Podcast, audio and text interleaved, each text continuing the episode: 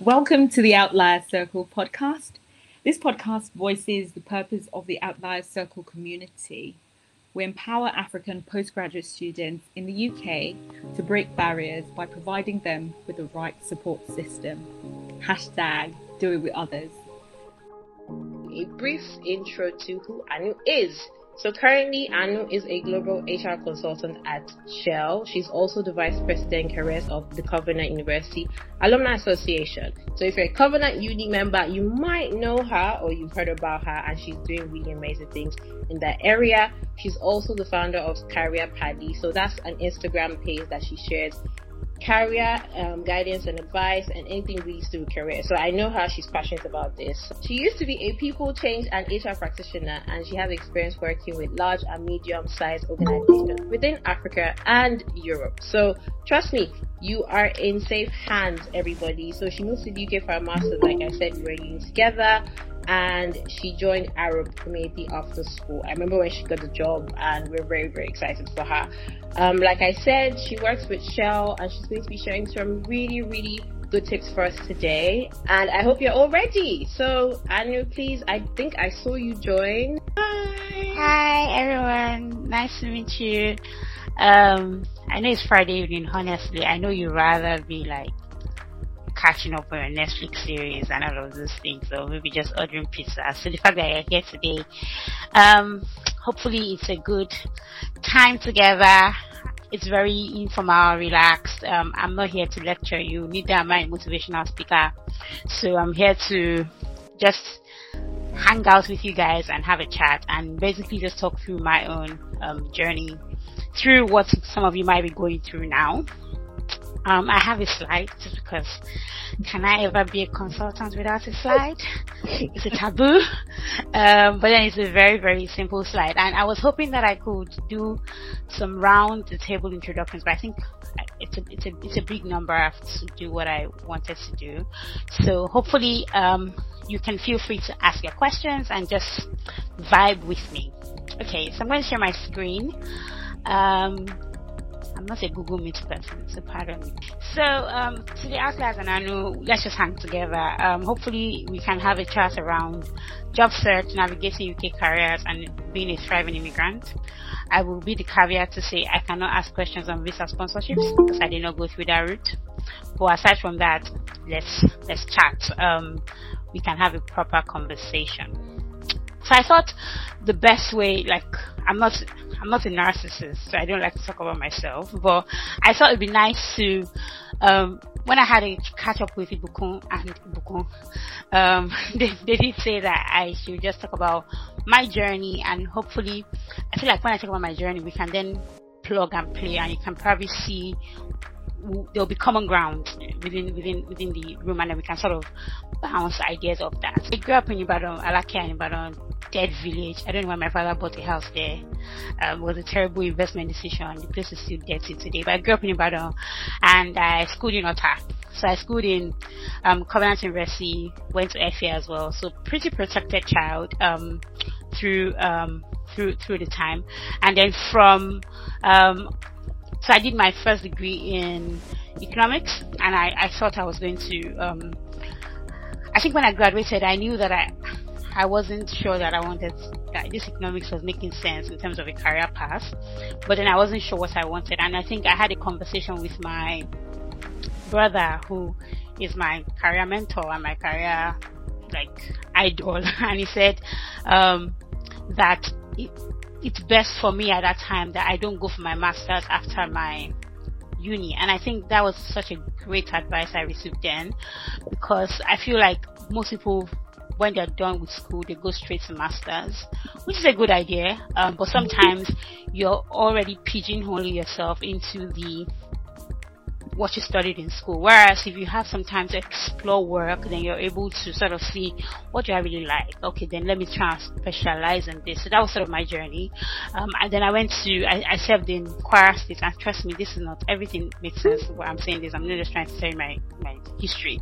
So when I was in Kwara, um, I that was where I started thinking, okay, maybe um, I, I served in NTA Ilorin and I started thinking, okay, maybe I want to this HR thing because I was sort of helping with HR. It was like any work, you do HR, you do payroll, one day you're doing, sometimes you go and buy food, all those kind of, you know, random things. But I liked the fact that the times I did HR stuff, like I helped the HR manager to maybe um, handle a payroll issue or something, people always, I always felt the impact it had on people and I could see it for a fact that the activities I was undertaking were having direct impacts on people, not just people, but their livelihoods and their families. So I, it sort of put something in my head around the fact that, okay, maybe I could explore a career in HR. Anyways, um, left Kwara and then went into Lagos, got a job. that was like a, it was like a whole year between NYSC and me getting a job. So this, when it comes to job search and the words that came up on screen, tiring, I have experiences across geographies. So in Lagos as well, you know, searching for a job. I'm sure people, most people here, if you're African or you're from Nigeria, you, you probably understand how the job market is there.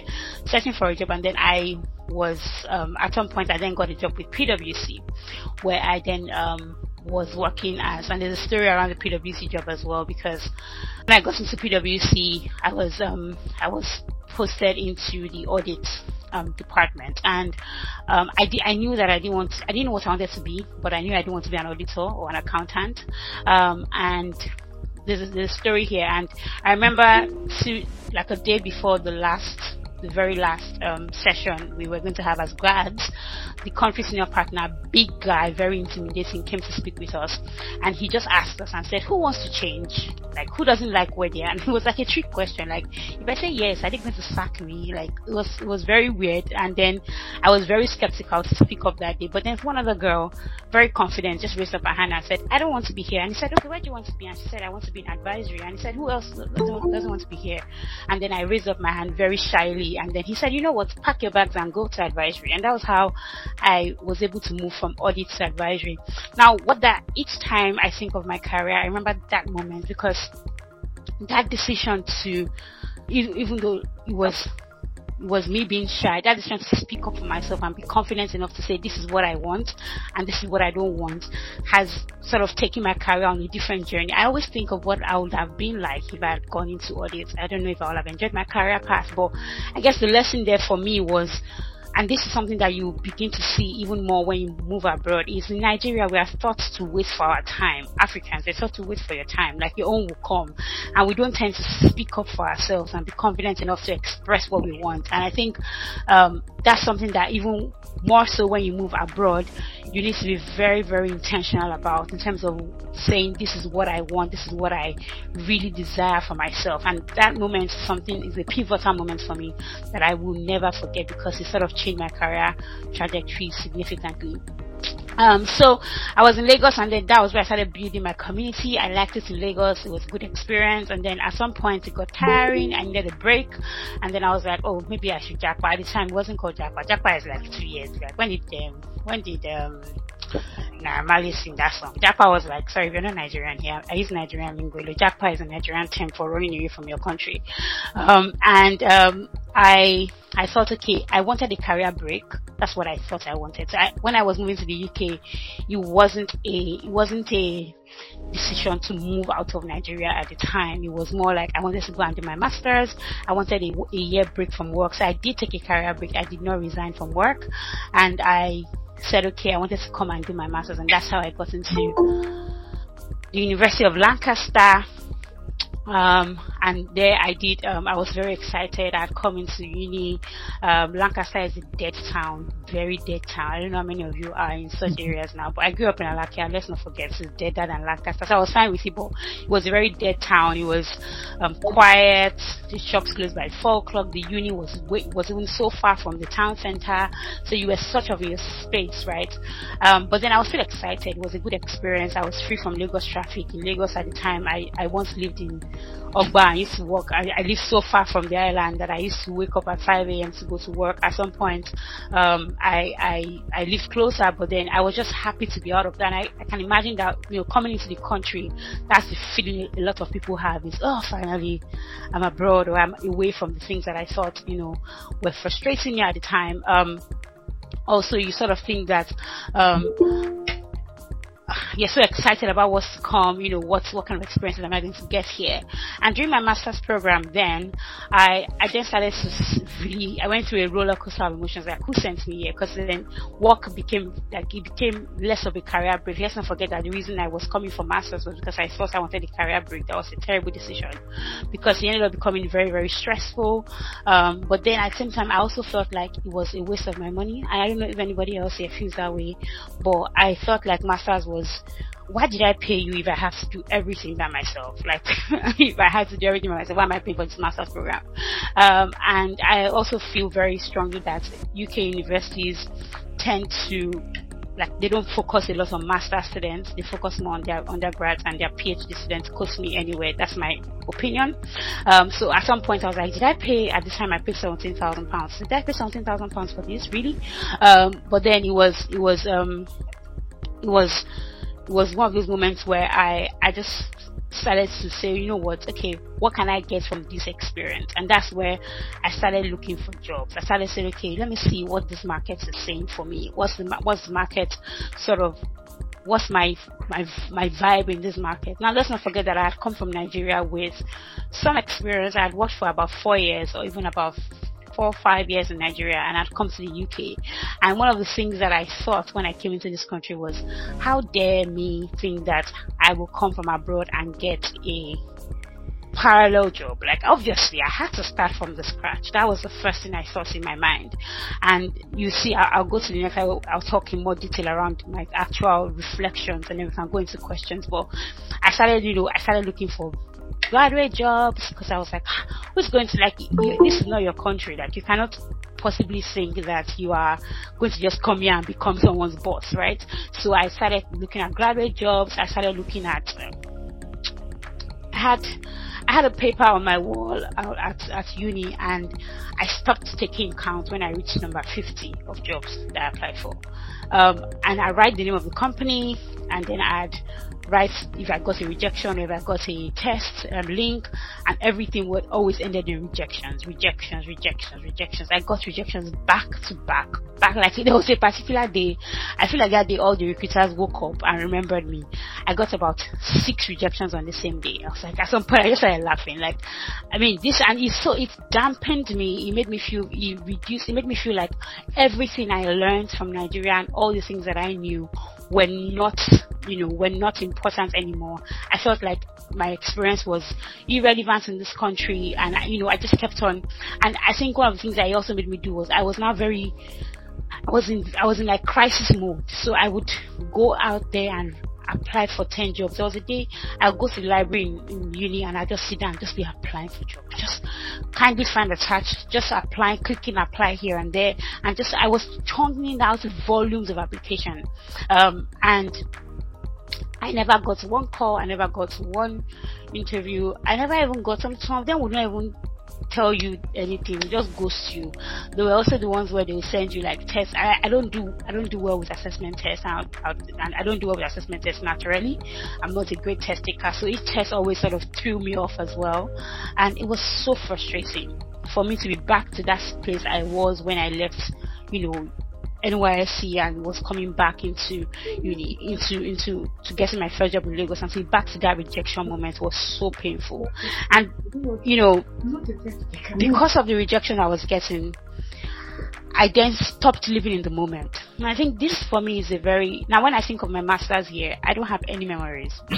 I don't have any fun memories because each day was me going to library. I have a few memories of maybe I went to my friend's room, we had a nice dinner, but I didn't make use of that time. I was chasing job, I was chasing things, and I was getting rejected back to back, back to back, back to back. So it made me sort of feel, and that was one of the moments in my life that I, I ever really experienced my first bout of depression, January 20. 18 I can never forget. I had come back from Christmas from my brother's house and I had come back and then I had chicken pox and I was um I was in my room because I didn't want to tell anybody that I had chicken pox. I was self isolating in my small room. Um, the moment I realized I had chicken pox, I had ordered food to my room. Anyways, I was in that room for two weeks looking at my rejection mails, applying for jobs, crying every day. I felt like my life was was it was like why did I even bother coming to this country? It was such a dark moment for me. And when I think about the reasons why that was happening, it was because of the rejections I was getting from the jobs I was going for. So, if there's anybody on this call today that has gotten rejections, even maybe you just even got one today, I can tell you that this phase will pass. And I'm not even trying to be a motivational speaker here. Like this phase will pass. The truth is, people don't tell you how much rejections it gets. For every LinkedIn post you see that says, I'm happy to announce to you that I just joined Google, or I'm happy to announce to you that I just joined. Trust me, there are rejections that underpin that announcement, right? Everybody that has it, no one can confidently tell you, and I, I can put it to you, no one can confidently let them be the first class graduates of Harvard from, as in God, God, or whosoever they serve crafted their brain and put it in them, they have had a rejection. Either in their, even, even if it's a scholarship rejection or a job interview, because the truth is that when you think of jobs, right, not every job is your job. And it, this is not from a, you know, um, a, an inspirational perspective that not every, you cannot do every job. That's the reality. You cannot do every job. And not every job is fit for your skills. So from that perspective, realize that everybody has to get rejected. So, you know, that's something that I had to tell myself is everybody has to get rejected.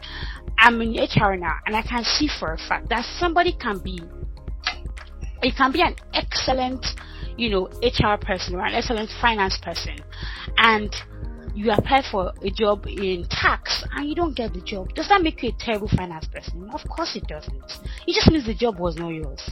And you know, I think for me, sitting on the other end and also having been through like um some interview processes, trust me, nobody wants to close out a job more than the person that is looking for somebody like more than the hiring manager.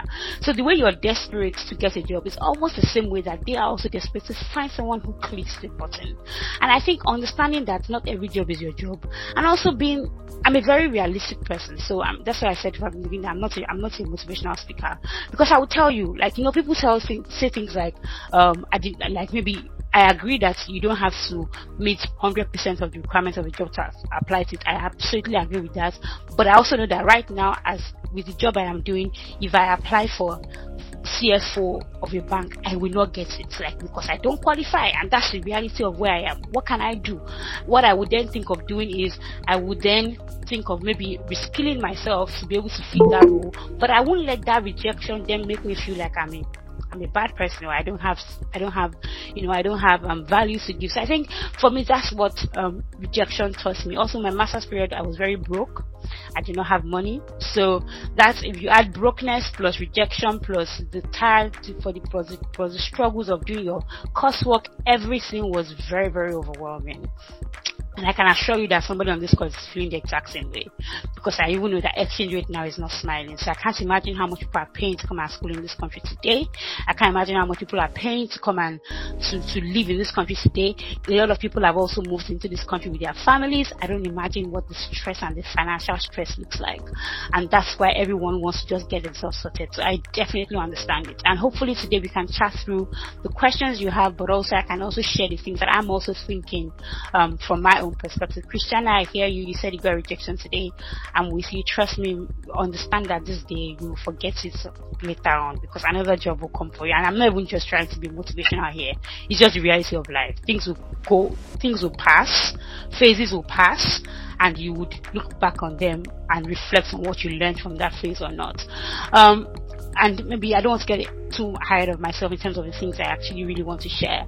But in terms of in terms of rejections, and I think I, will probably just end this my master's bubble by talking about one of the rejections I got, one of the most painful, still most painful, and I've gotten rejections like in Nigeria, I got rejections. Um, I've gotten rejections. You know, I told you guys I had 50 jobs on the wall, and I, I, I was rejected across all 50 jobs. But the one that broke me. So while I was doing, I was, I was saying, let somebody just interview me. That's what I was just asking for. Like, let somebody just look at my CV and say, you know what, I think you have something to offer. Let me interview you. So I applied for this grad job, and um, I I had come into and I finally I'd written like a, I'd done like a video interview. I'd even done a test. I don't test well, but I was able to scale scale through that test, and I was invited for an assessment center. and this was in um, this was in Derby. So I was in Lancaster. This was in Derby. I didn't tell anybody while I was going for it. Um, I was, you know, I was like, ah, let me just go and come back. Um, I went for it and I got there. It was an assessment center. I was, at the time, I was maybe like 26. I can't remember what I was. Um, but I was in assessment center with like, so you know that in this country, they start looking for, like, grads start looking for a job, like in I don't know if it's before their final year or during their final year. So I was in assessment center with like 20 year olds and like 19 year olds who were just really chill. They were so confident. They were just talking. I was just by my side, carried my bag, and I was wondering, like, I was saying, oh yeah, talk. Like, I couldn't even speak because I couldn't even, I couldn't keep up with what they were talking about. This is the reality of you know, movies in this country. Like, they're talking about things that I couldn't, you know, keep up with. I remember that there was a time I used to try to, you know, I'll go on, um, I'll go on, on BBC every morning to find the topic so that when I get into the office, I can find something to talk about. That was such a stressful moment of my life. But, you know, when you just, I couldn't relate with them. Anyways, went for the assessment center. It was a whole day and I thought I did my best. I was HR. I'd done this stuff before. I thought, okay, I was over I was qualified. I'd done it before. Definitely, I have a step in the in the room. And then um, went through that entire process. And then they told us that we were going to get our responses on the Monday after. This was a Thursday. So imagine what that weekend was like. Now let's not forget that this company before I went for the interview, I had taken about a weekend. I read about the company. I knew everything about the kind of engines they produce. I knew all their CEOs from inception. I knew their vision statement. Tell me everything in the book about preparing for an interview. I had done it and then basically went in on Thursday and then by Monday I was supposed to get a response and I remember that Monday was the longest Monday of my life. Kept looking at my, at my, at my, at my laptop refreshing and finally it came in. We all know what the starts with. I know. Um, thank you for coming for the assessment center. However, the moment I saw however, I was like, yeah, that's it. And I broke down. It was such a tough, it was such a tough day of my life because I was like, this is the one person that even decided to interview me and I still flunked. Now that day was the way Christiana probably feels today, that was terrible. I was, I was, I was very sad. When I think about it now, what, what was I doing applying for a graduate job in HR? Like, why was I doing that? I definitely did not fit that job. I definitely was, was, when you think of grad schemes, I definitely did not have the kind of mindset they wanted for their grads. I definitely did not. Also, when I think about it, I didn't really relate with the team. I did. I don't think I put my best foot forward in the assessment center. Um, I wasn't very cohesive into their culture. There were so many things I didn't do. Plus, they were going to pay me how much? Why was I crying over the, the salary they were going to pay me as a grad? When I think about it, I still want to pinch myself. Like, why are you crying over that? Because, as I said, it would always pass, right? So, anyways, um, and I'll tell you what I did differently that made that made a difference for me, which is the most important thing. Um, okay, so that was my my master story. The one year passed. I made no memories. I don't have memories. I didn't go anywhere. People would go to like towns nearby. I would not go anywhere. I would just stay in my room. I feel like and I feel like it was it was a waste of to be honest, I don't think I made best use of my masters. Um, and I don't want anybody on this call to who's, who's doing their masters to do the same thing. Make sure that you create memories. It doesn't have to be expensive, but go out with your friends, make new friends if you have to. You're with your family, go out with them. Um, even if you get a rejection, I mean, go out and you know just just make memories of it. Because trust me, masters is in this UK. I don't know about any other place, except it's like a really specialized masters. Like it's just a tick in the box, and that's the truth. I, I wish I wish people say this openly. It is a tick in the box and also an opportunity to enter the country and to get into the system. See it as that and no peace um, don't, I had a distinction in my master's. I'm not saying don't put your best foot forward. Try your best if you can. But don't now lose yourself because you're doing a master's. Like, don't lose yourself. Don't lose your fun. Don't lose, because that master's year is the only year you're, like, as an immigrant, that you actually have time. The moment you get into work, it's just a different kind of ballgame until you have a leave or so you have, you know, leave 30 days in a year or 25 days in a year. That's the only time you can really take. So don't lose yourself. Don't, don't, don't, um, don't get soaked into the masters. I must, I must do this. I must get a job.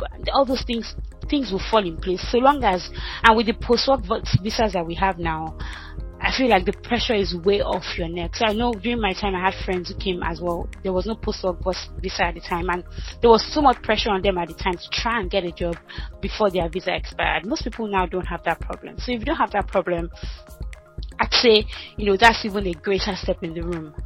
Anyways, um, so yeah, from Lancaster moved to London. Um, what was that? Yeah, London. I like the money, but I don't really like you. So I currently do not live in London. I live in Hampshire, and um, I'm still, I don't still think this is my final destination.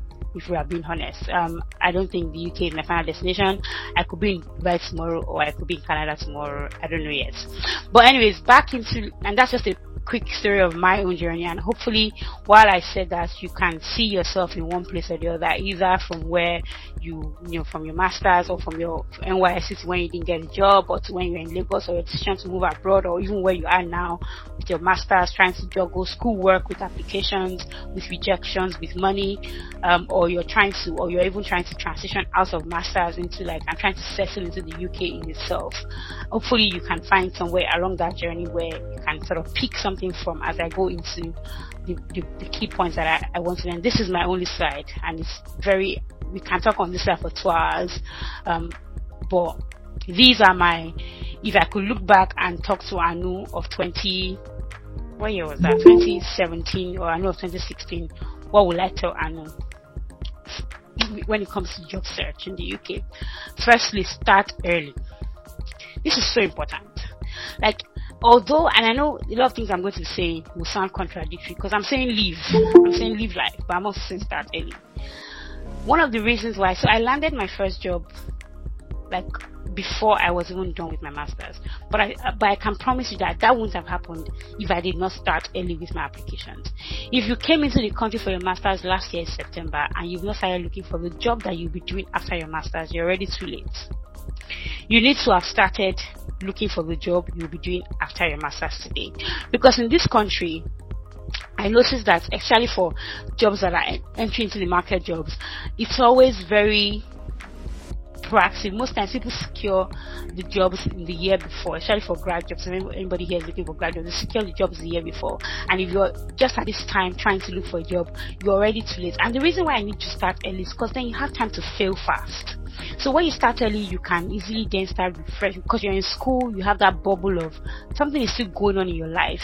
So if you think it's hard having a rejection now that you're in school and you have coursework, imagine what it's like when you don't have any other thing to do and you're still getting rejections. That's even harder, right? So what I'd say is start early. Start early, go on the job sites. You already know them. I'm sure you all you all know them. The Indeed, the LinkedIn's, and start applying for jobs. Right? You will get rejections. You will get some interviews. You will get some you know interviews that you don't get through. What that tells you is all those things are your learning processes. They help you. So in in my life, between let's say October when I started looking for a job and June, and maybe May when I landed my job, I had about 15 CVs and that's the truth. Because each time I went into like a like a process, I I'd go back and I think some of some of the recruiters would give me feedback or something. I wasn't using recruiter at the time, but some of the times I'll go back and just maybe ask a friend, I will ask my brother or ask a mentor, someone that I knew to look at my CV. They'll refine it. I'll go back again, apply for a job, get a rejection, go back, and I was able to. I had that luxury of doing that because I had school going on, right? I had school. and I'm making a lot of assumption here that most people here, you know, they've come for their schooling. Um, I had school going on and therefore I could easily do that. So my, my chat to you is start early. It's easier for you to deal with your rejections while you have something else going on. It's harder for you to deal with rejection when you no longer have school accommodation and you're living in like you, you need you need to pay your rent or you're living in a person's house and person's already looking at you that you going to keep eating my, my bread and my drinking my milk? It's a it's a whole different ball game in that situation. So start early very important. You will get your rejections but every rejection teaches you one thing. They teach you, they teach you how not to apply for jobs.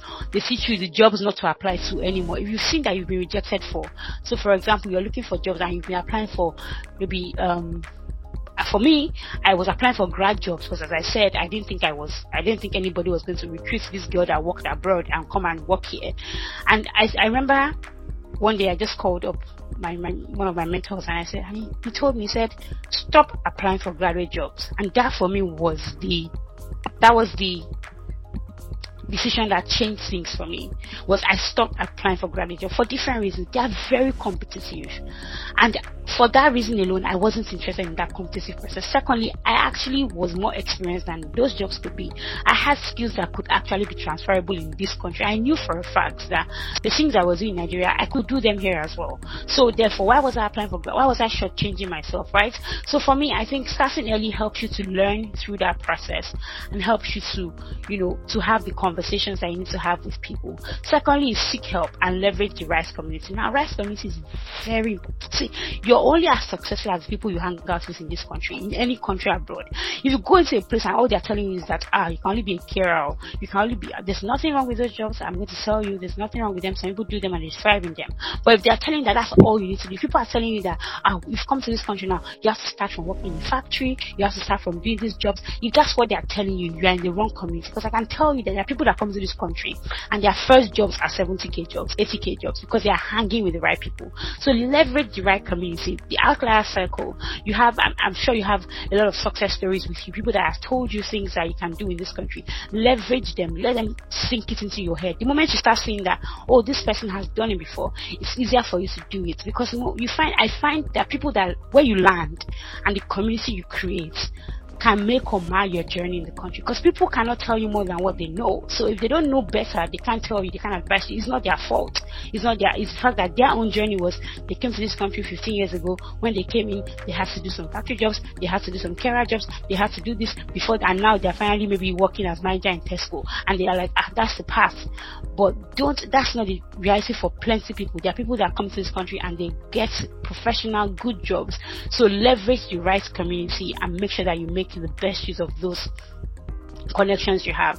Seek help. You know, if you have to get somebody to look at your CV, um, what I've learned um, is that you know, and we're going to talk about CV. I'm just going to use this opportunity to talk about CV. Most of the CVs we have in Nigeria, I'm tired of talking about CVs by the way, because I think I, I, I, talk about CVs almost every day of my life now. It sometimes it's tiring.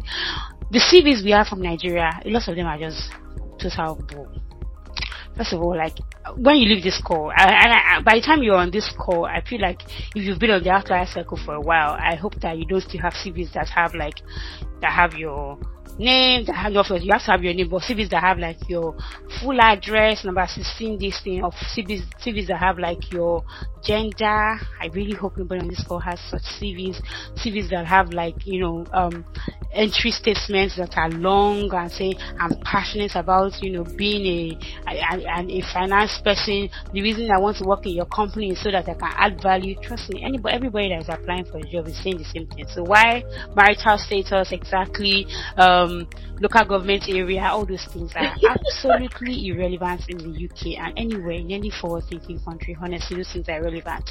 Um, so all those you know introduction parts i have a bsc in economics. I'm currently studying my masters in this. I i want to join a company that is forward thinking. I i want to add value. Everybody is seeing the same thing. So why do you think the recruiter is going to read your own? I don't know why you what's so special about the english written. So those kind of you know entry statements need to you need to rephrase them to actually show the value you have. So I am um, I have four years experience in data analysis working in um, financial services companies across Africa. For, by the way, tip, I always try to descale my Nigeria and talk about Africa more. So if I've done something in Nigeria on my CV, I'll say Africa. I'm not lying, it's the truth. Nigeria is in Africa. The reason I say that is because it, it sort of positions you in a much more, um, when you apply for roles abroad, it positions you in a much more stronger light. Also, quick tip i know this is recorded but all those writing your company name and putting zenith bank nigeria just take it out because you don't know the biases people have, right? So just take it out. Zenith Bank, a leading commercial bank in West Africa. That's fine. You leave it mystery. You're not, you're not, you're not saying anything that is not true. You're saying the truth. Everything you're saying is, is true, but you're not putting even you're not putting the Nigerian say as if no, you're a Nigerian ambassador. You're not Nigerian ambassador. You you or Ghana, whatever it is you come from. You can take it because imagine it. I mean, imagine a recruiter that has two CVs in front of them. Think about it. Resume this. You have two CVs in front of them. You have um, Blake Blake John that lives in that went to University of Bristol.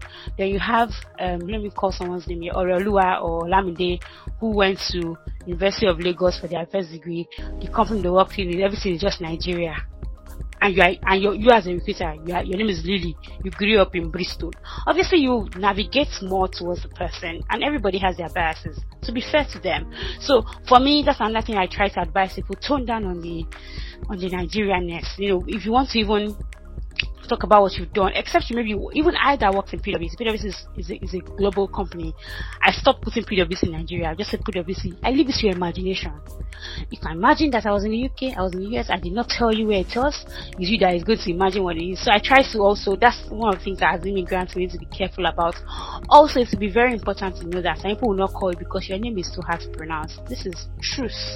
Um, and these are these are things that these are little tweaks you can make. So I, I know that some recruiters say because they don't want to offend somebody, they will not call Ogene something. They will not call you.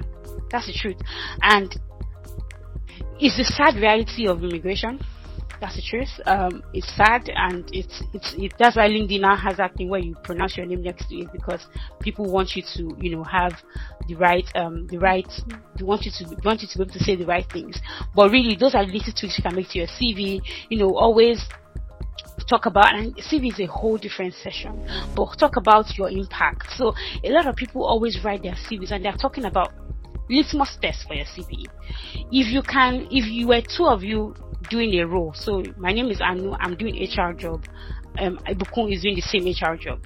If my CV as Anu is such that if I remove my name, Ibukun can put her name on it, then I have failed because all I have done is I have just written out job descriptions for Ibukun to like that anybody can say they did. So if if if our job involves us um maybe um, arranging files. So if I write on my CV, responsible for arranging files, Ibukun writes the same thing, responsible for arranging files. Then that means she can use my CV, I can use her CV. Now, what differentiates my CV from Ibukun's CV would be, I would say, responsible for arranging 15 files for clients in XY industry. While Ibukun on our own end might have been responsible for arranging only two files for clients in a different industry. That's how you make differences the way you write your CV, that you're making it specific and always, you know, saying the value. So what did you do? Then so what? Like think about it. If you did not do your job, what is the risk? Like if you did not show up to work today and you did not do what you have to do, what would happen to your, to what your company does? So if you did not perform this task, will it lead to a loss? Therefore, your benefits to the company is that by performing that task, you have saved them from that loss that could have been made. And that's how you think about your role, right? And not just, you know, write a, a list of job descriptions just say things are first of all if, if you go to your CV today remove responsible for is a very very weak language. It doesn't show value. It's very very passive. Responsible for is not a is not a word you should be using on your CV also um, words like so start your words with action words. Managed led supported liaised with you know action words and past tense. Very important. CV is a whole different conversation, but I just thought I'd put that out there for you to see. Second thing or third thing is LinkedIn. So LinkedIn, when you move abroad, I can understand why Nigerians don't really value LinkedIn because we don't use LinkedIn like they do abroad. In, in, in the UK, in particular, recruiters uh, recruitment is a is a big industry, and recruiters make use of LinkedIn a lot. So if your LinkedIn is not is not updated and is not with the right keywords, it will be hard. For me, my dream is that people don't have to go through websites to apply for jobs.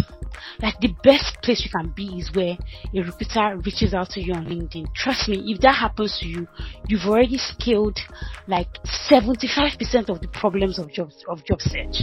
Because the recruiter has looked at your profile and they've seen that you have value to add and they've then come to ask you to apply. So they are basically at your mercy in that manner. That's why I'm a huge advocate for LinkedIn. If you can position yourself to be of value such that LinkedIn is where people come to you that would be phenomenal. And if you have a good CV, the truth is that you will most likely have a popping LinkedIn because most of the things that LinkedIn requires are things that um, are on your CV. So make use of recruiting agencies. Also upload your profiles on all those, you know, Hays, recruitment. Um, there are so many of them where they would actually sometimes recruiters will go on there, they will see your CV and they will reach out to you and say, are you willing to, your, your, your profile seems to match this job. Are you happy to be a part of it? All those ways, those are ways that are so easy for you to get a job rather than joining the queue of people who go online to go and apply and then being at mercy of ATS systems and all of that um, things that, that that that draw people down. So LinkedIn is very important if you're abroad. It's a huge recruitment um, driver abroad because even when you send your CV to people, there's a very high tendency they will go and check you out on LinkedIn. If you have experience over two, three, four years experience before coming to this country, please try and avoid grad schemes. It's too much stress. You don't want to go through that stress. Honestly, it is.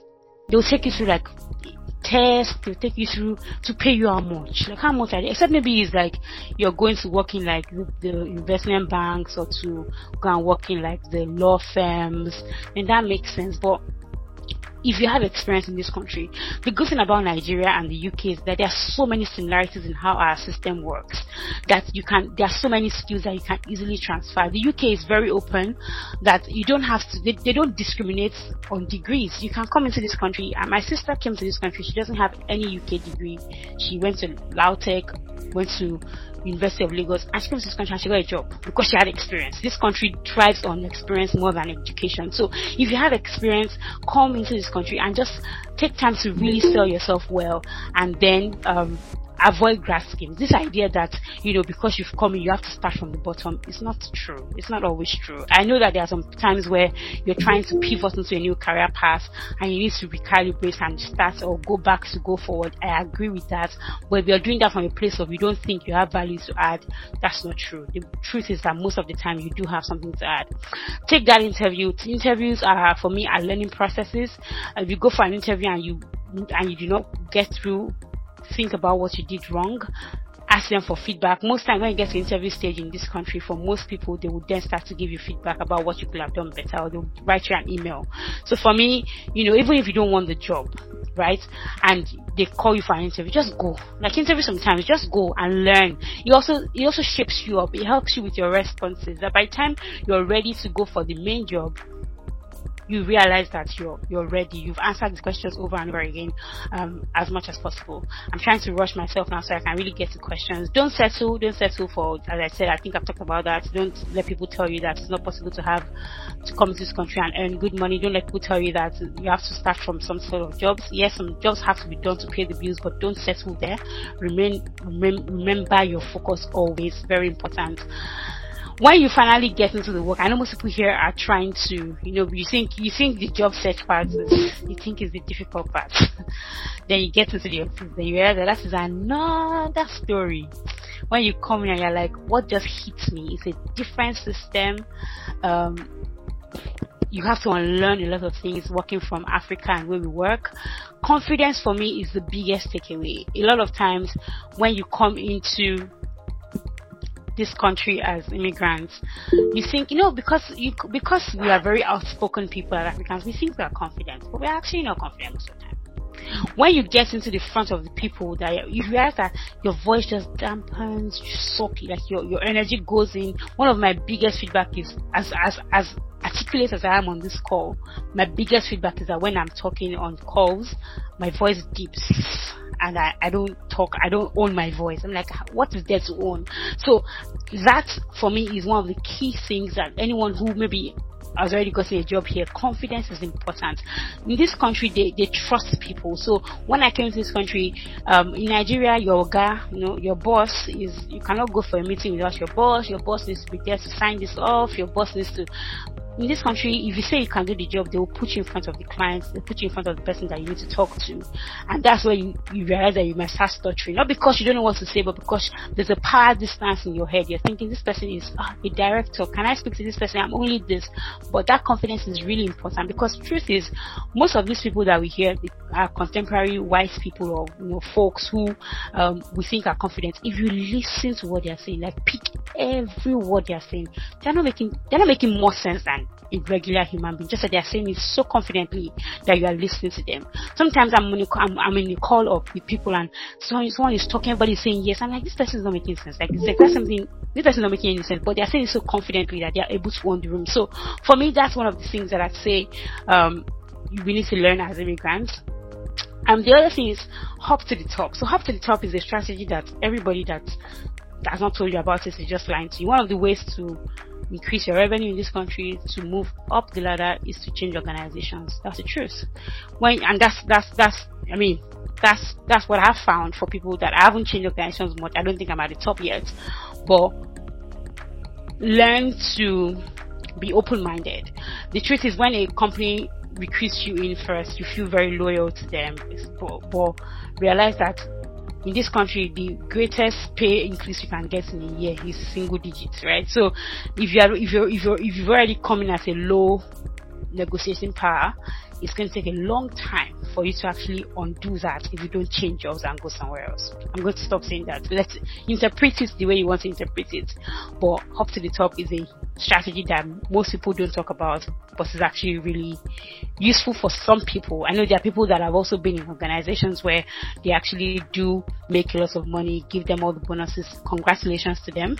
But if you enter a company in this country, there's a very high tendency that every year they'll give you like a 2% increase, 3% increase, 4% increase. That doesn't make any sense in terms of context of, you know, actually scaling yourself up. The final thing is have an open mind. I mean, I know that you were a, you were a, you know, a, a, com- a marketer in Nigeria, you were you know, customer service, you've come to this country and they've told you, they've told you that IT is where money is, product management, project management. You say no, you want to become a marketer because marketing is your passion. My point is have an open mind, have an open mind, try new things, try new career paths. Um, there are, there are different things you can do in this country. There are jobs, there are jobs, guys. There are jobs out there. You just need to be able to position yourself in a way, recruiters are telling, I was on a call today with recruiters from other companies and they were saying how difficult it is for them. It wasn't a work call, it was a personal call and they were talking about how um, difficult it is for them to actually get candidates. I'm thinking, how can you say that? People are out there looking for jobs, people are not writing the right CVs, they're not having the right profiles, they're not using the right keywords on their LinkedIn, they're not they're not positioning themselves for success. That recruiters are also having the problem of even finding people the way you're, we are also having the struggle of, you know, finding jobs. So that for me is my key point. That's what I would tell my, if I was to look back in 2016 or 2017, that's what I'll tell Anu of then to think about. I'll tell her to start early. I'll tell her to seek help and leverage the right community. Use LinkedIn, go there, use it milky dry, use recruiters as much as possible. Do not apply for grad scheme because you have experience. If you don't have experience, that's a different conversation. Take that interview. Don't turn it down. I know it's not the job you want, but just go for it. It's a learning process. Don't settle. Be confident, hop to the top, and have an open mind. So I'll stop sharing now and see if there are any questions from the room. Happy to chat or any comments. Um, hmm. loaded. That's all I can say. like I'm just trying to calm back down. Um, thank you, Anu. That's that's all I can even just say. I'm just trying to I'm trying to settle. But if people have questions, feel free to unmute yourself. Um, or type it in the chat, whichever one you're comfortable with. Please, oh, don't be shy, you. Ah. Can I just say that Anu is amazing? Like, yes, Anu, you are amazing, and I need to calm down with with with delivering how great what you've just said is. But honestly, I feel like what I've really learned. I'm going to switch on my camera in a bit, and what I've really learned from what from how you went through your journey, um, even up until you ended this, was the fact that number one, the community that you involve yourself with actually makes you know if one thing is possible or not. Um, I think that is so so true. When I came into the UK, the thing you said about jobs, right? Um, now not not full time jobs, but um, part time jobs when you're schooling. I remember someone. I remember people telling me that the only part time job you can get is admin roles or retail roles. Honestly, like I know and I'm thankful that I had the idea about like um full time roles. Like I had to start applying early, blah blah blah. But regard part time roles, I actually thought it was only admin and retail jobs you can do. It was until after my masters, um, the more I started like talking to more students, researching more for for the outliers community. I said, ah, wait, oh, they employ people into proper roles and you get paid well as well. And like I just never knew that. So it just shows you how that knowledge just really it really motivates you and lets you know what's possible and what isn't. Um, and one thing I also really really liked is the hop to the top. Mm-mm-mm.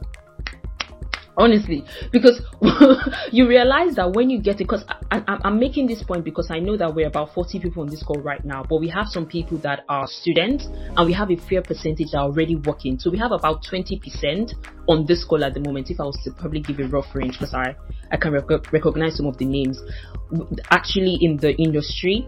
And sometimes you're you just feel like ah, I mean, I'm good. I'm here. So I can I can keep. I'm still doing this. I'm still doing that. And one thing my sister told me was, Ibukun, ask yourself, what do I want? Before you start a role, what do I want out of this role? And when do I know it's time for me to move?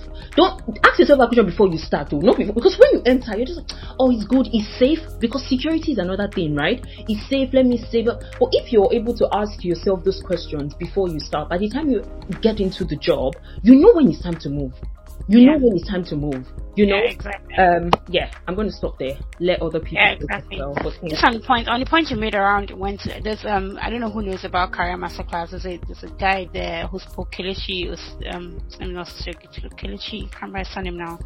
Um, he's an ED at JP Morgan or one of those banks, and he said that he gives himself two years hmm. very after two years, then he asked himself the questions. But then his own was you don't even have to leave the organization. If you want another role within the organization, like mm-hmm. two years is a good time to know if you like a job, if you're doing well on a job, if you are, what's is next for you. So two year, the two year mark is really important for me. That's what I have, I've learned with him.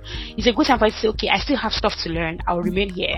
Or this is the next job I'm looking for. Therefore, I, I can go for that. Like I said, there are a couple of questions in the, some questions are Yeah.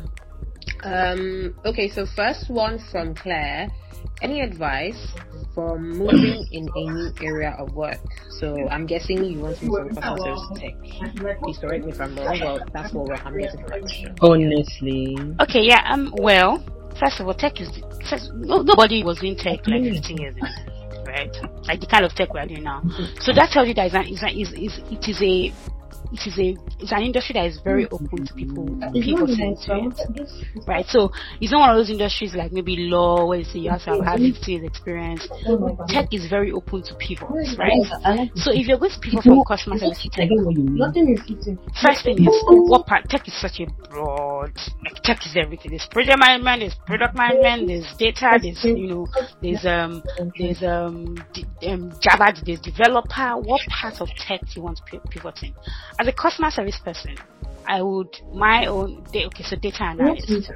Um, mm. then what kind of go, go on LinkedIn, look at self data analyst people mm. in the UK. What kind of experiences do they have? What kind of trainings do they have? Is there a particular training you have to? For example, if you want to go into PM, I know that it'd be nice for you to have the PMP, mm. or it'd be, nice for you to actually join. There's so many training platforms now for Black people. I don't want to name names, but you can yeah. chat with me later. There are so many of them that they will train you up yeah, to more... become PMOs, to become business analysts, and they will even, you know, put you on projects in their programs, such that when you then want to even get a job, they actually can reference you and say that you have worked on these projects in the organization, therefore you can put okay, them on, you, edited you know, on their on your CV and say you've actually done that kind of work. They do it. It does. There are platforms that do that in the UK.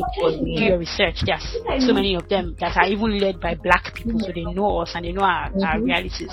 So do trainings. I'm not a huge fan of certification, certification, because if you certify, certify, certify, certify, certify, and it's no experience, it's a waste of time. So training programs that give you mentor, that give you on the job experiences are good ways to sort of pivot into tech. Um, you know, there's and it won't be easy. So I'm not going to you that today. Tomorrow you get the job. You need to talk to people.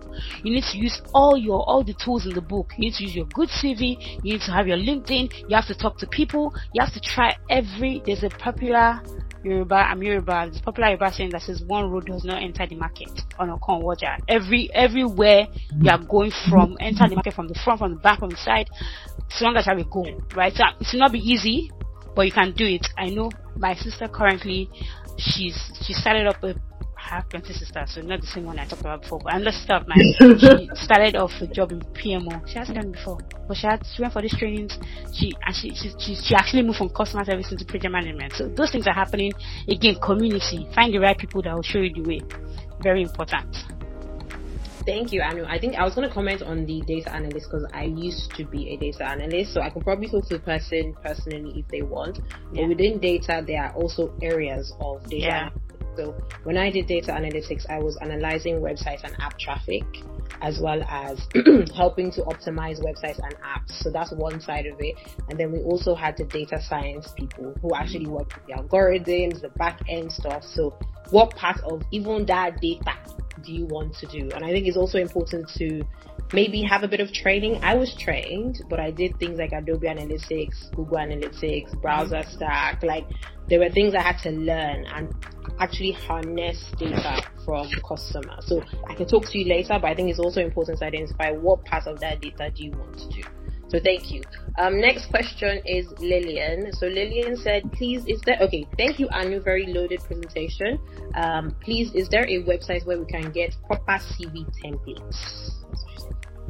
So when you say templates, what? Like, where they, first of all, I, sorry Lillian, I don't like hearing that question. I feel like we, we fixate on the wrong things when it comes to CVs. So what do you mean by templates? Like someone, someone has written the job for you because a template, like your CV, do you know that you can put your CV on a blank paper. If it is saying the right thing, your recruiter will call you. You can put your CV on a blank, like just a blank white paper. Your name, put your spaces, and if it is the most important part of the CV, is the content of the CV. Right? So I'm going to answer your question from content. Templates, go on Word. Word has templates, if that's what you're talking about, template. But if it's content, a good way to know the content of a job is trick way you are looking for a job in um, in JP Morgan and you're looking want to be a customer service person at JP Morgan, go on LinkedIn, search for customer service JP Morgan. Human beings that are doing that job today, what did they write that they are doing? How did they write that they are doing it? That's a good way for you to understand how to then write your own. Also, go on LinkedIn, go on Google, data customer service CV. Example, go to images. you will see so many examples of how you realize that it's the same thing you're doing, but someone has written it well. Someone has written it better than you are. So don't get fixated onto templates. All these things about templates where you know you put your you put emoji, put color. Honestly, it is irrelevant. As much as possible, the simpler the CV, the better for you. If you put your CV on a blank paper and it's saying value, the recruiter will call you. They don't care. I remember when I when I used to recruitment in Nigeria, I used to be so upset when a CV is fine but does not have Ooh. content. It upsets me more because so you spent all your time designing the CV, but you actually don't meet the requirements of the job. So in terms of templates, I don't know. Go on Google search for templates. They are everywhere. There's no website anywhere that has like But in terms of the content of the job, even um, Microsoft Word actually, when you're doing a CV, there's a CV assistant embedded in Microsoft Word where they sort of pick similar jobs from LinkedIn. So back to LinkedIn, the people that have similar jobs that you're doing from LinkedIn, and it sort of suggests to you how you can write it. So LinkedIn is the best to understand how to write a job. Resume assistant. Thank you, Laura. And um that's how it also helps you to. But in terms of templates, please forget about it. Use any easy templates here you can use. Don't put tables, don't put emojis. Just mm-hmm. simple. The most important thing is the content itself. Thank you. Yes, so Wura, I was going to say that as well. Once you open, I don't know, I think it's maybe just the algorithm. Once you open your CV in Microsoft, yeah, a, something comes up on the right that mm-hmm. just says CV. Then you can actually mm-hmm. search for roles. It helps you to post mm-hmm. stuff on LinkedIn. So that's definitely something you can try. Thank you, Anu. Yeah. Thank you so much. I just feel so loaded to be honest. Um, okay. So next question. Um, okay. Sorry. Sorry. I think that um, with regards to the last question about templates, I don't think she might have been necessarily asking about like template as per how it should look. Maybe she's asking like what are the things to leave and what are the things to take out. So earlier, Anu was saying, "Oh, remove this, remove that," and a lot of people were not there or were not on this call at the time. So maybe with regards to templates, she might have meant like, okay, what are the things that I should put? How should I put it? And think not exactly I'm too sure aesthetic look of it. Sure okay, that's fine. Um, hopefully that's it. Um, okay, so I can, I can do a quick run through what should be on TV. Start it off with your name. Um, as much as possible, remove your middle name. Honestly, you know, like just make it simple for people. Your first name and last name. Your I don't like full addresses. I like mystery. I don't like 17 or flat five. Just put hook London or you know London, England, or you know that kind of thing. The reason why I'm very skeptical about that is that sometimes sometimes they won't take it out. Because if, for example, there's a job in Aberdeen and you're actually happy to go to Aberdeen, but you've already put London, they might not even call you because like, ah, this person, we're not paying relocation allowance. So not knowing that maybe your brother is in Aberdeen and you're happy to live in your brother's house, right? So take out things that would eventually like um um shut you down. So address um was very very um, skeptical about putting the full maybe just a city and town or just town or just area, whatever it is. Then um, your phone number, obviously. Um, LinkedIn link, very important. So if you can put your as a hyperlink, just put your LinkedIn URL in. So that's almost like your introductory part. Then for some people they have like a personal like it's not a personal like a career profile. So this is not this is not I am my name is um, this thing. I am 18 years old, or I have a BSc. This is I am a customer service manager with nine years experience in doing blah blah blah blah blah. I have worked for companies to help them to optimize their customer service operations. Maximum three lines. If it's more than three lines, you've already said too much, right? So maximum three lines. The next set, the next stage for some people will be like a skill section. Um, skill section is it's very, very, it's not important, but most people put it there so that they can have the keywords that the job is looking for. So if the job has said they are looking for specific skills, just put like a skills, not a long list of skills, um, because of space. What I tend to do is do like a two column on Word where I can put some things here and put some things there. Just list skills. Here you're not writing things like teamwork. You're writing, you're not writing things like teamwork and you know, um, and maybe um, integrity, all those things. You're writing things like data analysis, knowledge of Azure, knowledge of, you know, those are the things you're writing as your skills. And after that, you move into your personal. Now, God, I didn't want to go into CV, but um, if you are a what, you know, the idea is what what sells you like what sells you more. So if you don't have experience and your education is selling, put your education first.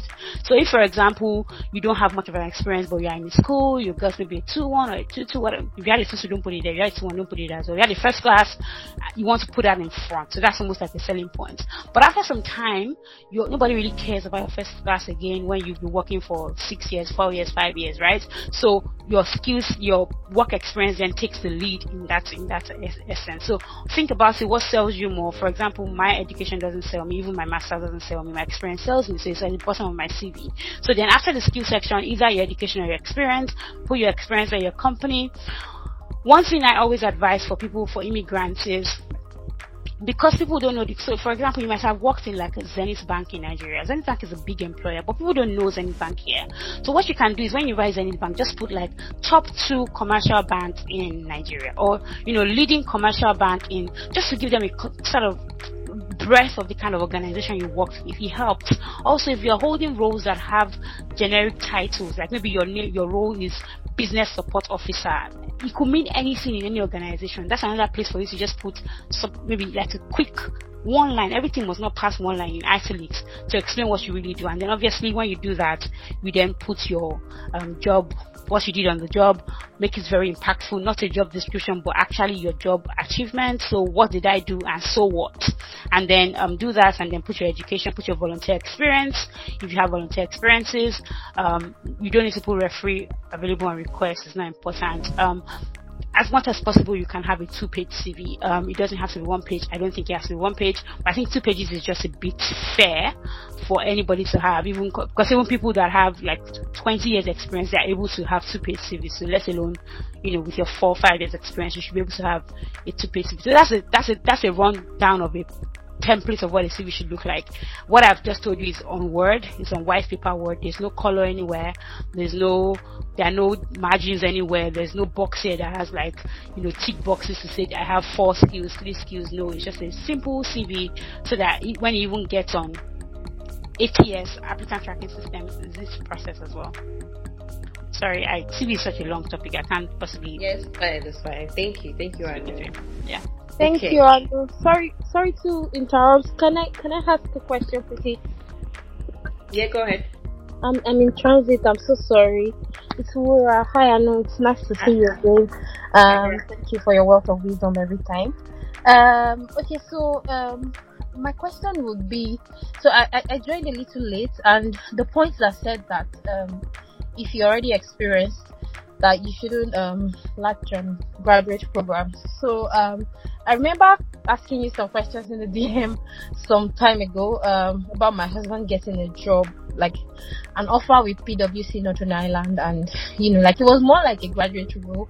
But then I thought that you know because we deliberated on it together, I thought that it was you know like but but he has so many experience and like he's starting all over again. So in my mind, in my, my Nigerian mind, I thought that okay, like okay, this can give us tier two, and then also um it's something that can like that I feel like will trump some of the experiences he had, you know, with the names of the companies not being very popular and all of that, like a brand like PwC should help his CV, so to say.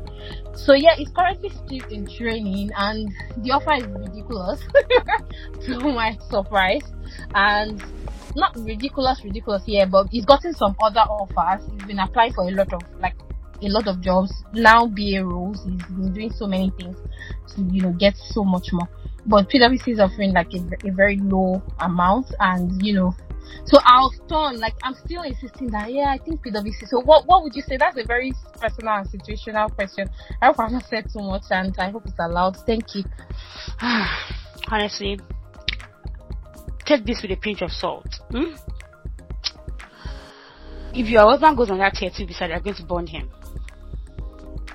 They're going to burn him for a couple of years. Are you very, are you okay with your husband earning that amount of money for the next two, three years.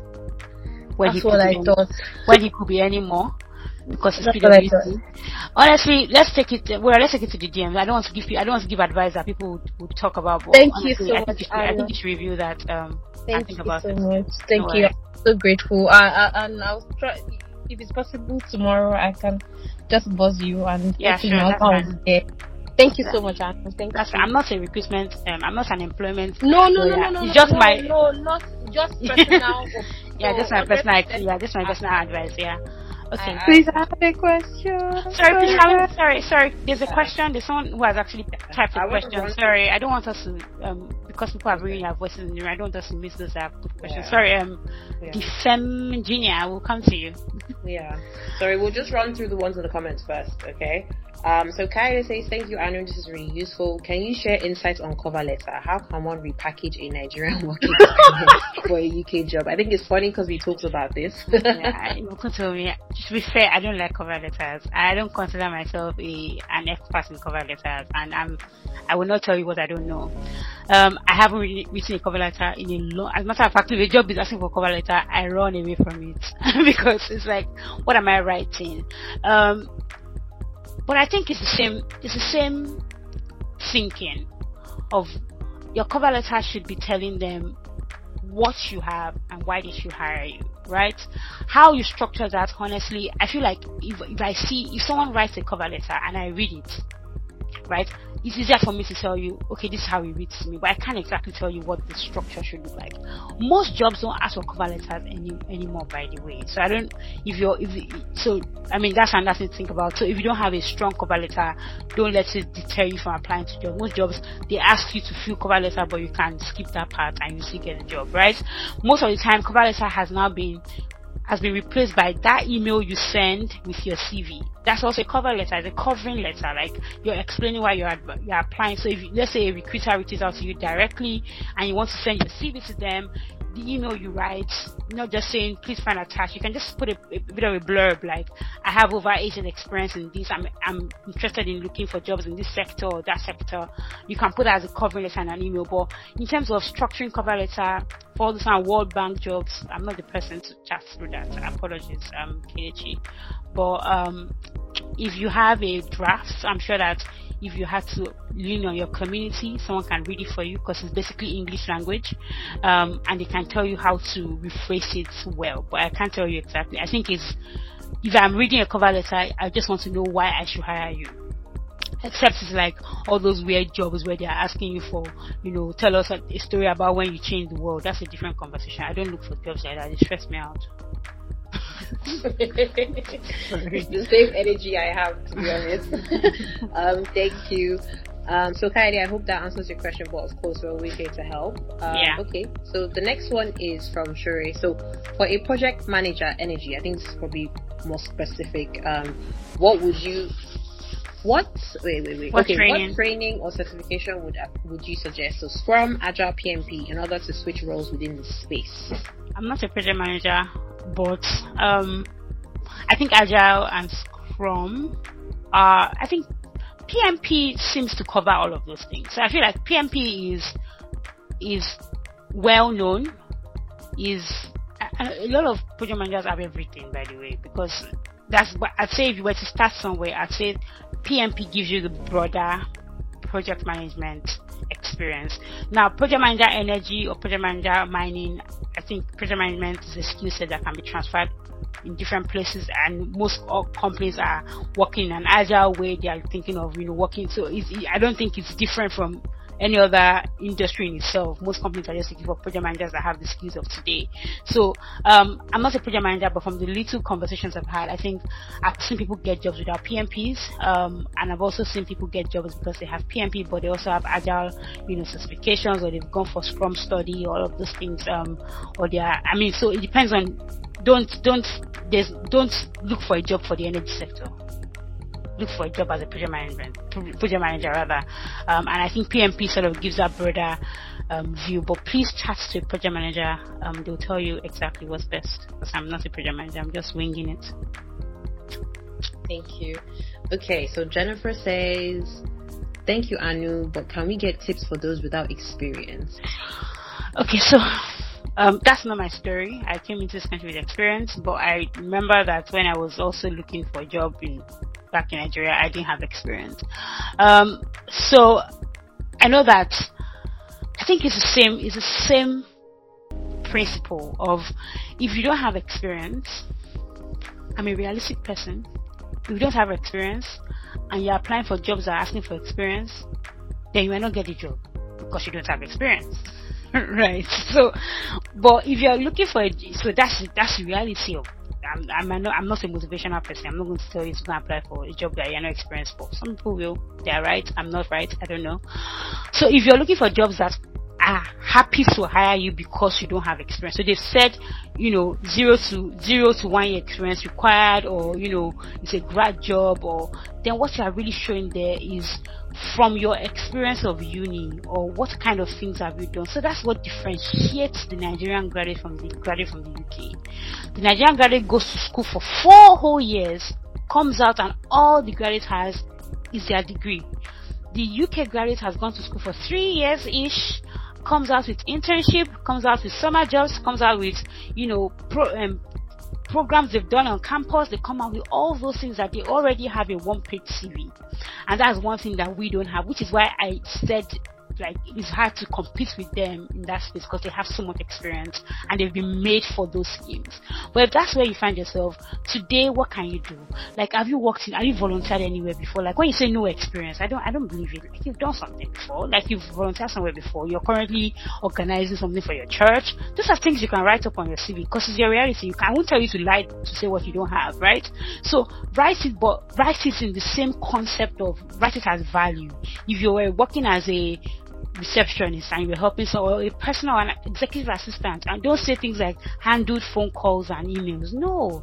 You know responsible or maybe managed um, diary management for executives man, uh, managing multiple diaries organizing um, meetings across regions. That's how you talk about yourself. It's the value on yourself you're talking about. It doesn't matter if you ask when you say those without experience i don't understand. I, I mean i can't believe that you have no experience like except maybe you you you you just came from uni into masters. But even at that, there are, there are things you can latch upon. Maybe you were in service units in school. There's something you can, you know, you can, sorry, I've shown that I'm a student.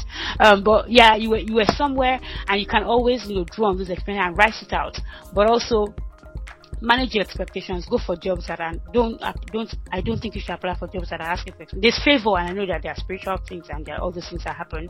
From a realistic perspective, if you're applying for jobs that ask for what's and you have it, you have the, the education. The truth is, if you don't have experience and they are, they are focusing on your education anyways, that's the truth. So talk about your education, talk about your degrees, talk about your modules, you have space to do that on your CV and just, yeah, um, express your value as much as you can. Yes, thank you. I was kind of going to touch on that, but you've, you've covered it. Thank you. So I will read Oyinkansola's question. Fem Femjiner, you can go next, but then are there any other questions? Because we are nearing 7.30 and we still have just one more thing to do after we should introduce the careers team. So just so I can gauge how many questions are left, I have an Incosola engineer. If you want to ask a question, let me know so we can manage the time. Okay. Um, Inkosola's question is, well, thank, she said, thank you. Please, what are your tips for one year placement jobs? And also, can you use an experienced CV to apply for placement jobs? Yeah, I think I think if the place, placement jobs are part of your uni, um, huh? That's that's it, and then then go for it. Like, I think they are good experiences. So if you, I didn't go through that process. I will not talk about the process I did not go through. I don't know how to do it, but um, if you if you are looking for if your jobs are placement jobs then and you're part of the what you might do though is tone down the experience a bit. Like if you have like 10 years experience for example and you're looking for a placement job and placement job is asking for basically don't go there with like bang bang bang bang because it reminds me of the of what i said about when i went for my um for my interview as well. One of the reasons why they didn't pick me was because I, I, came across as too experienced. That's the reality. So when they say you're too experienced for a job, it's actually true. They think that you can't learn from that job. So in that kind of situation, you know, just write your CV in a way that shows that you have value, but you're not throwing out my 16 years experience, 15 years experience. Look at what the placement job is looking for and what you have on your CV and then almost, you know, see how you can answer the question. I always say that a CV is answering a question. A CV should be answering the question that the job is asking for. So um, I don't think because you're experienced, you should not apply for placement job. I'm not saying take out things from your CV. I don't. I'm not saying remove jobs from your CV. I'm just saying write it in a way, if possible, try to challenge yourself and keep that CV to a page. Because what keeping it to a page it means is it, te- it helps you to remove things. So then you are, you, at the end of the day, you're only talking about what needs to be said. But I'd say, yeah, definitely, um, I think placement jobs are good experiences to have.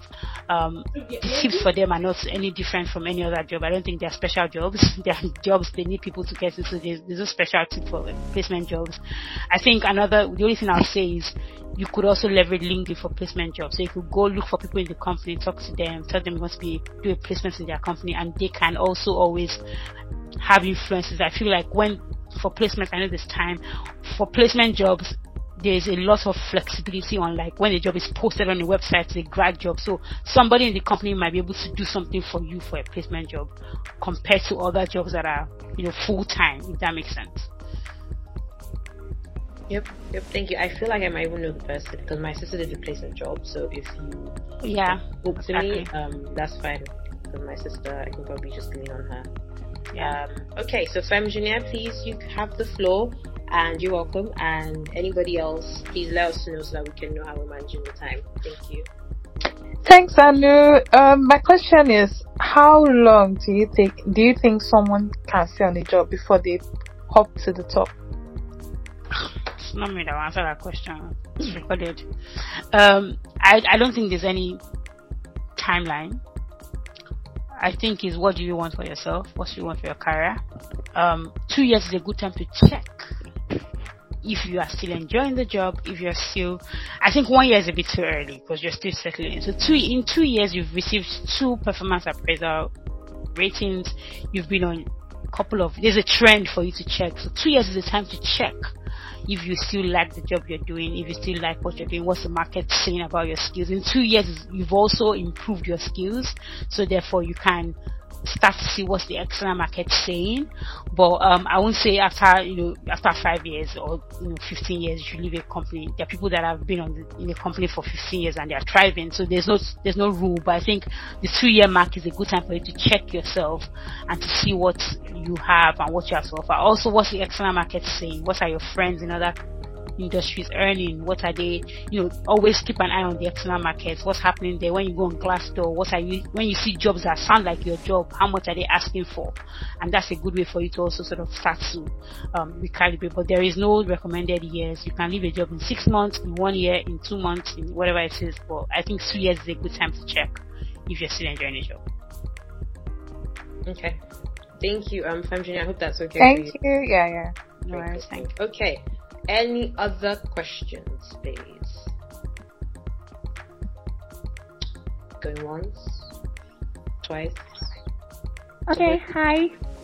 Hello. Okay, um, hi Bakun and um, hi Hanun. So good to see you. Like, thank you so much. See, you don't know how much you've influenced my mind today. Like, you've really, really changed my mindset. I came to the UK in September. I'm here for my masters as well.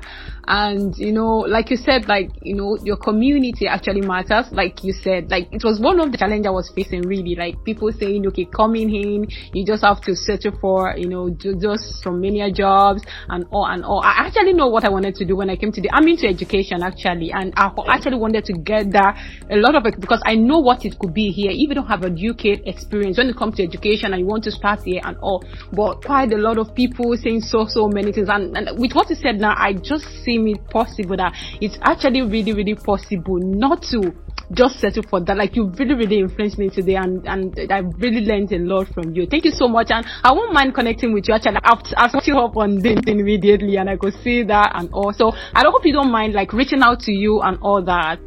Yes, this is definitely Yeah, that's fine. Yeah, that's fine. All I don't, right. I don't, I don't refer to sometimes, but. All right. Thank you so much. I didn't say that before, before Ibukun says it herself. I will send her a message and not reply.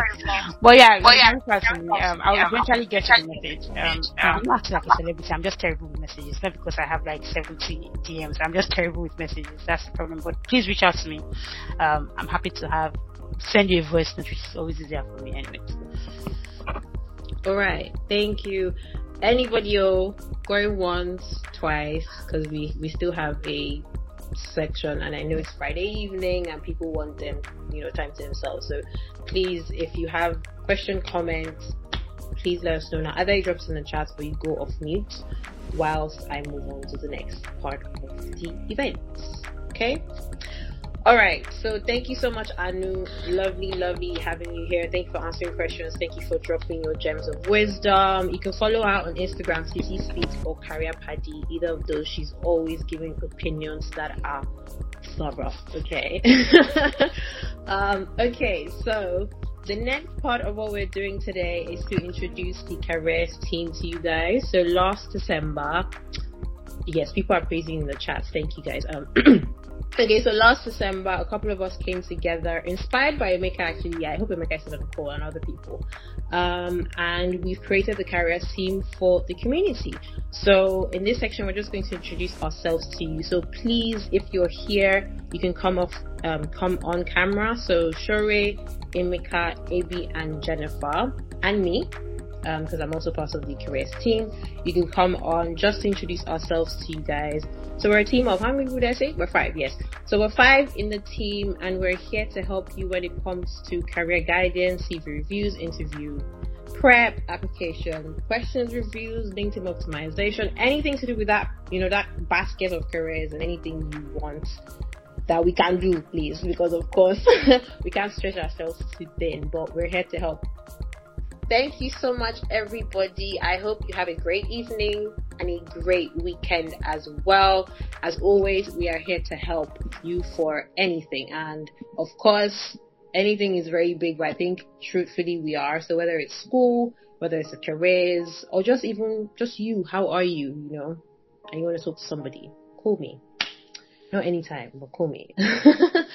Um, but yeah, so thank you very much and take care, guys. Have a great evening.